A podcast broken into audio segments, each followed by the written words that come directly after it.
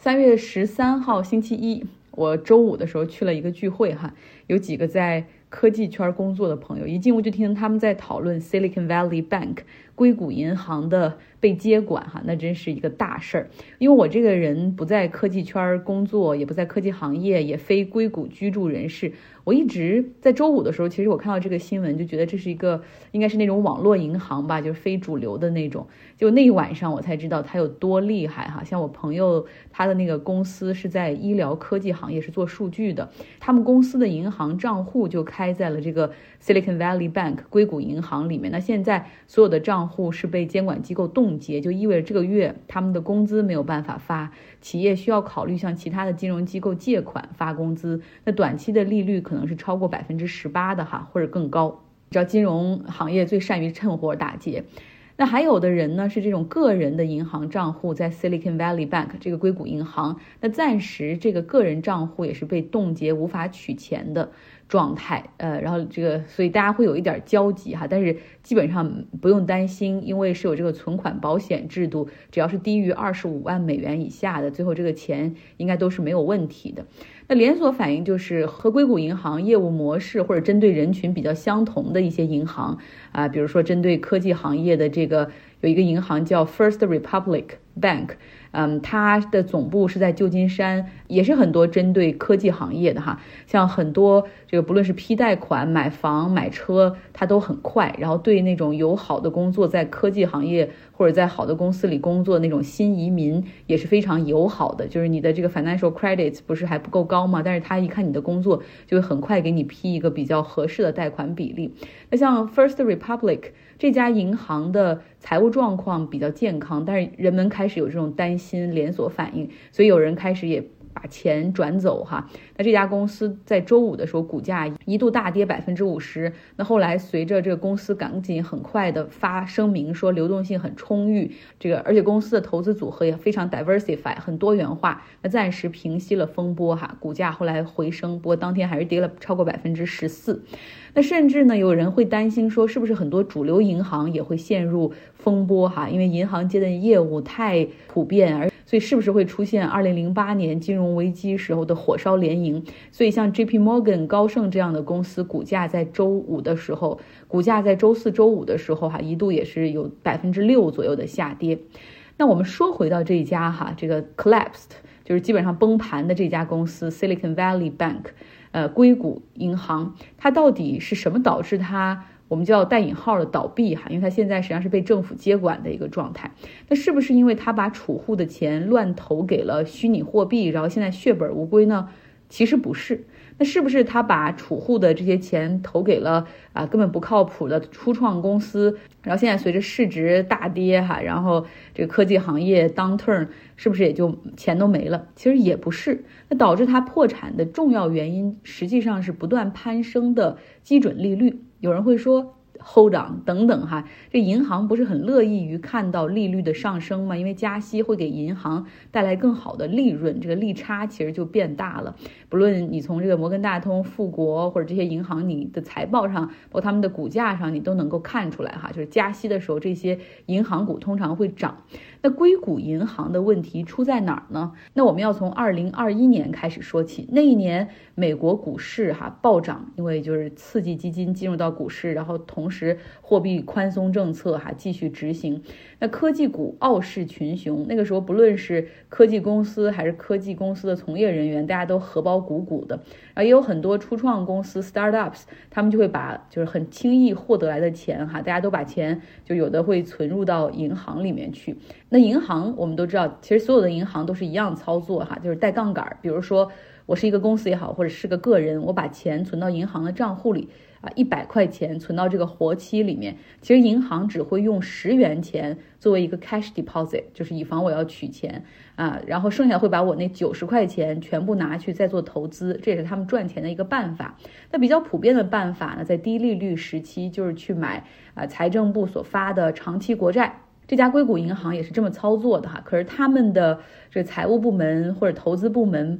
没有太多的远见哈，非常 short vision，他们没有预料到美联储会不断的不断的去加息来对抗通胀，那不断的加息，不断攀升的利率，就让过去这些很安全的长期债券，实际上它的利润大打折扣，然后非常没有吸引力哈，很多票面价值都出现了折损，而这个时候又恰逢这个科技股下跌，然后很多。科技公司、科技初创公司就需要钱了，所以你能想象的，就是简单来说，存进来的钱少了，很多人要把钱取出去。那银行这个时候，虽然他投资那些长期债券都不赚钱，然后他还要保证它充足的流动性，不得不赔本的把这些长期债券卖出来，然后满足大家的取款需求。就这样，硅谷银行感到了非常大的流动性压力，而他们还做了一次非常糟糕的这种信息发布。哈，在上周三的晚上，他们发了一个公告，就基本上是没有任何的。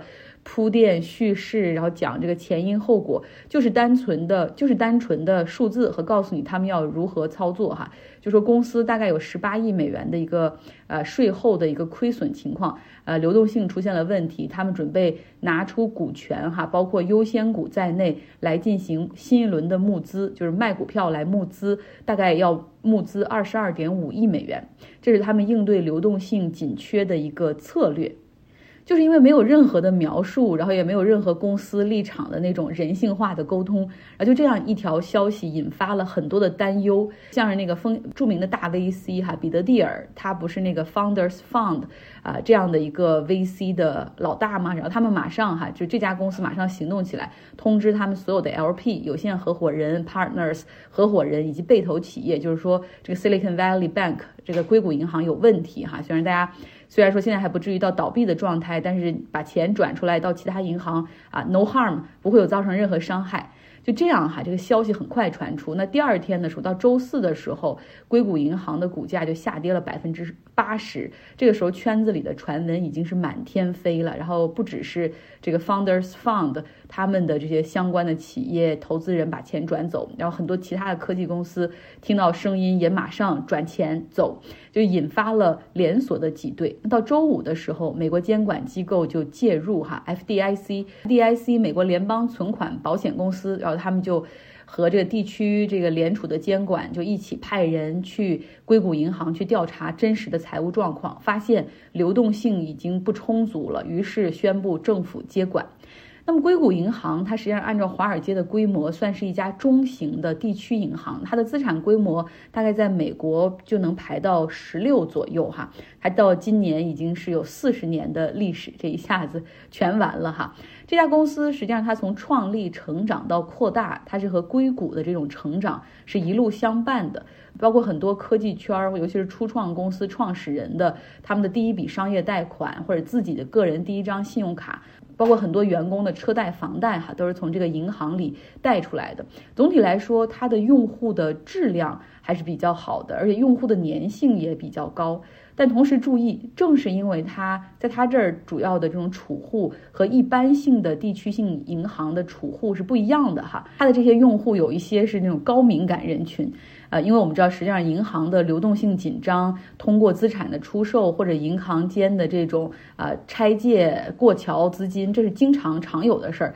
而大部分银行的这种应付流动性紧缺的举动，通常是不太会被储户所发觉的。但是硅谷银行的用户不一样哈，我们说它有那么多 VC 风险投资的基金在那儿，然后有很多初创公司，初创公司还有他们的 finance advisors 哈，就是说白了就是这些小孩公司里的。那种成年人，他们非常关注这种呃财务风险，而且在这个圈子里面，信息流动性又是非常的快的，所以一个很小的坏消息，很可能会瞬间变成整个行业所议论的灾难哈。而银行最重要的又是信心，所以一旦信心没了，又会加速它的危机。我也看到一个数据说，硅谷银行哈 Silicon Valley Bank，它基本上是向美国两千五百家 VC 的基金提供服务的，还有像百分之五十的硅谷科技公司以及生命科科学公司 Life Science 那样的公司都在这个银行里面是有账户的。那现在已经被联邦监管接管了哈。那那根据美国的存款保险制度，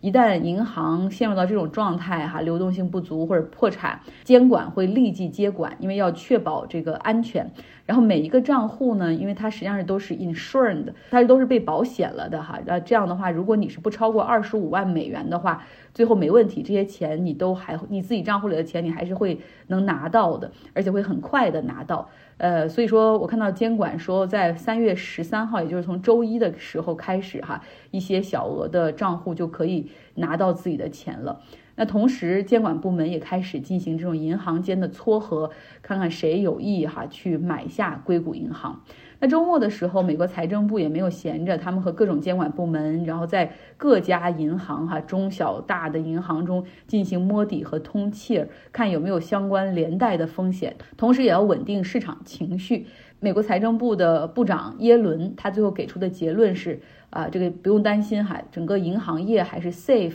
and well capitalized，就是安全而且资金充足的。那监管部门呢，现在会帮助 Silicon Valley Bank 硅谷银行去寻找一个潜在的买家哈，来进行 acquisition 并购。如果不成功的话，他们也有 Plan B。这个时候他们通常会有很多不同的 scenario 哈。Plan B 就是把他的资产然后进行这种拍卖哈。总之一个要点就是要快速的去灭火。看到这儿，我就想到当时看《大而不倒》那个零八年金融海啸的时候，就周末的时候，这个联储财政部会把这些大银行直接的那种一把手、二把手大老板。关到他们的大楼里面、房间里面锁起来，大家面对面谈，找不到解决方案不能离开，找不到解决方案不让睡觉、不给吃饭哈。那时候真的是十万火急，因为你想这个国家最大的几个银行或者保险公司都出了问题。那么显然，Silicon Valley Bank 硅谷银行的这个情况还不能够构成那种零八年时候级别的金融海啸。那种多米诺的情况哈，呃，不过政府也也已经说明了哈，就是不会动用 taxpayer，不会用纳税人的钱去救助银行。稿子写到这儿的时候，我又看了一眼新闻，发现哦，又有突发了。这个纽约一个另外一家哈，一个地区性的跟 Silicon Valley Bank 很像的一个银行叫 Signature Bank，这家银行呢是有二十年的历史。他的客户是以律所居多，然后被监管部门发现有系统性的风险，所以在周末的时候，美联储、财政部、FDIC 联合宣布接管这个银行。那这个银行的业务其实也比较多，从资产管理到金融交易的托管账户等等哈，而他们是对虚拟货币比较友好，像币圈里的很多人也是在这个银行开的户哈。不过这个银行自己没有把钱投到虚拟货币里面去。呃，那现在政府也是依旧承诺说，呃，当风险排查完成之后，储户还是可以拿到他们的钱啊，所以大家不要担心，稍安勿躁。我们现在这么快速的去接管这个银行，就是为了防止风险继续的外溢到其他的银行去。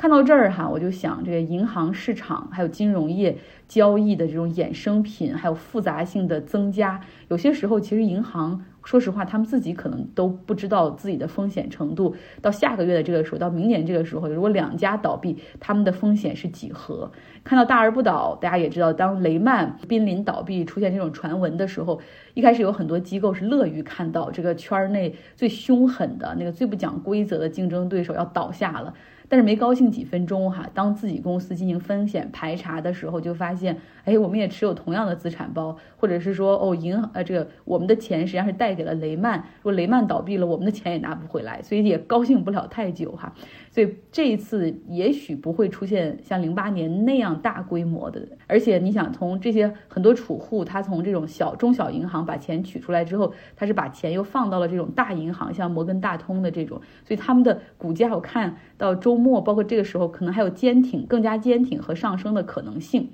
就是我觉得通过二零零八年的金融海啸，监管部门还是学到了很多哈。首先。就是你出手一定要快，然后你不要犹豫哈，然后你一开始就要发布明确的信号。现在他们其实已经在采用之前用过的一些手段了，比如说美联储就说他会拿出一个 emergency loan，就会拿出一个大池子的基金哈，然后作为银行业流动性风险的一个紧急贷款，如果有问题的银行可以向这个美联储去进行申请。啊，这样的话就是把这个工具先给大家备齐了。如果万一出现风险，银行也可以自己去选择使用哈。然后，而且你看到这个现在的风险排查，刚有一家倒闭，然后马上就进行，所以应该不会出现零八年的那种情况。然后，但是比较惨的实际上是对一些科技初创公司。你想啊，本来现在就是整个行业的 downturn，然后如果他们把钱碰巧放放在了这个 Silicon Valley Bank 的时候，那你这个公司最明显的可能面临着这个月或者下个月发不出来工资，或者需要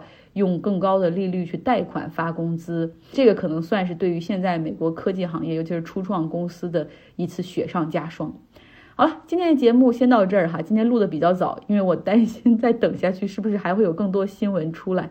呃，希望你有一个愉快的周一。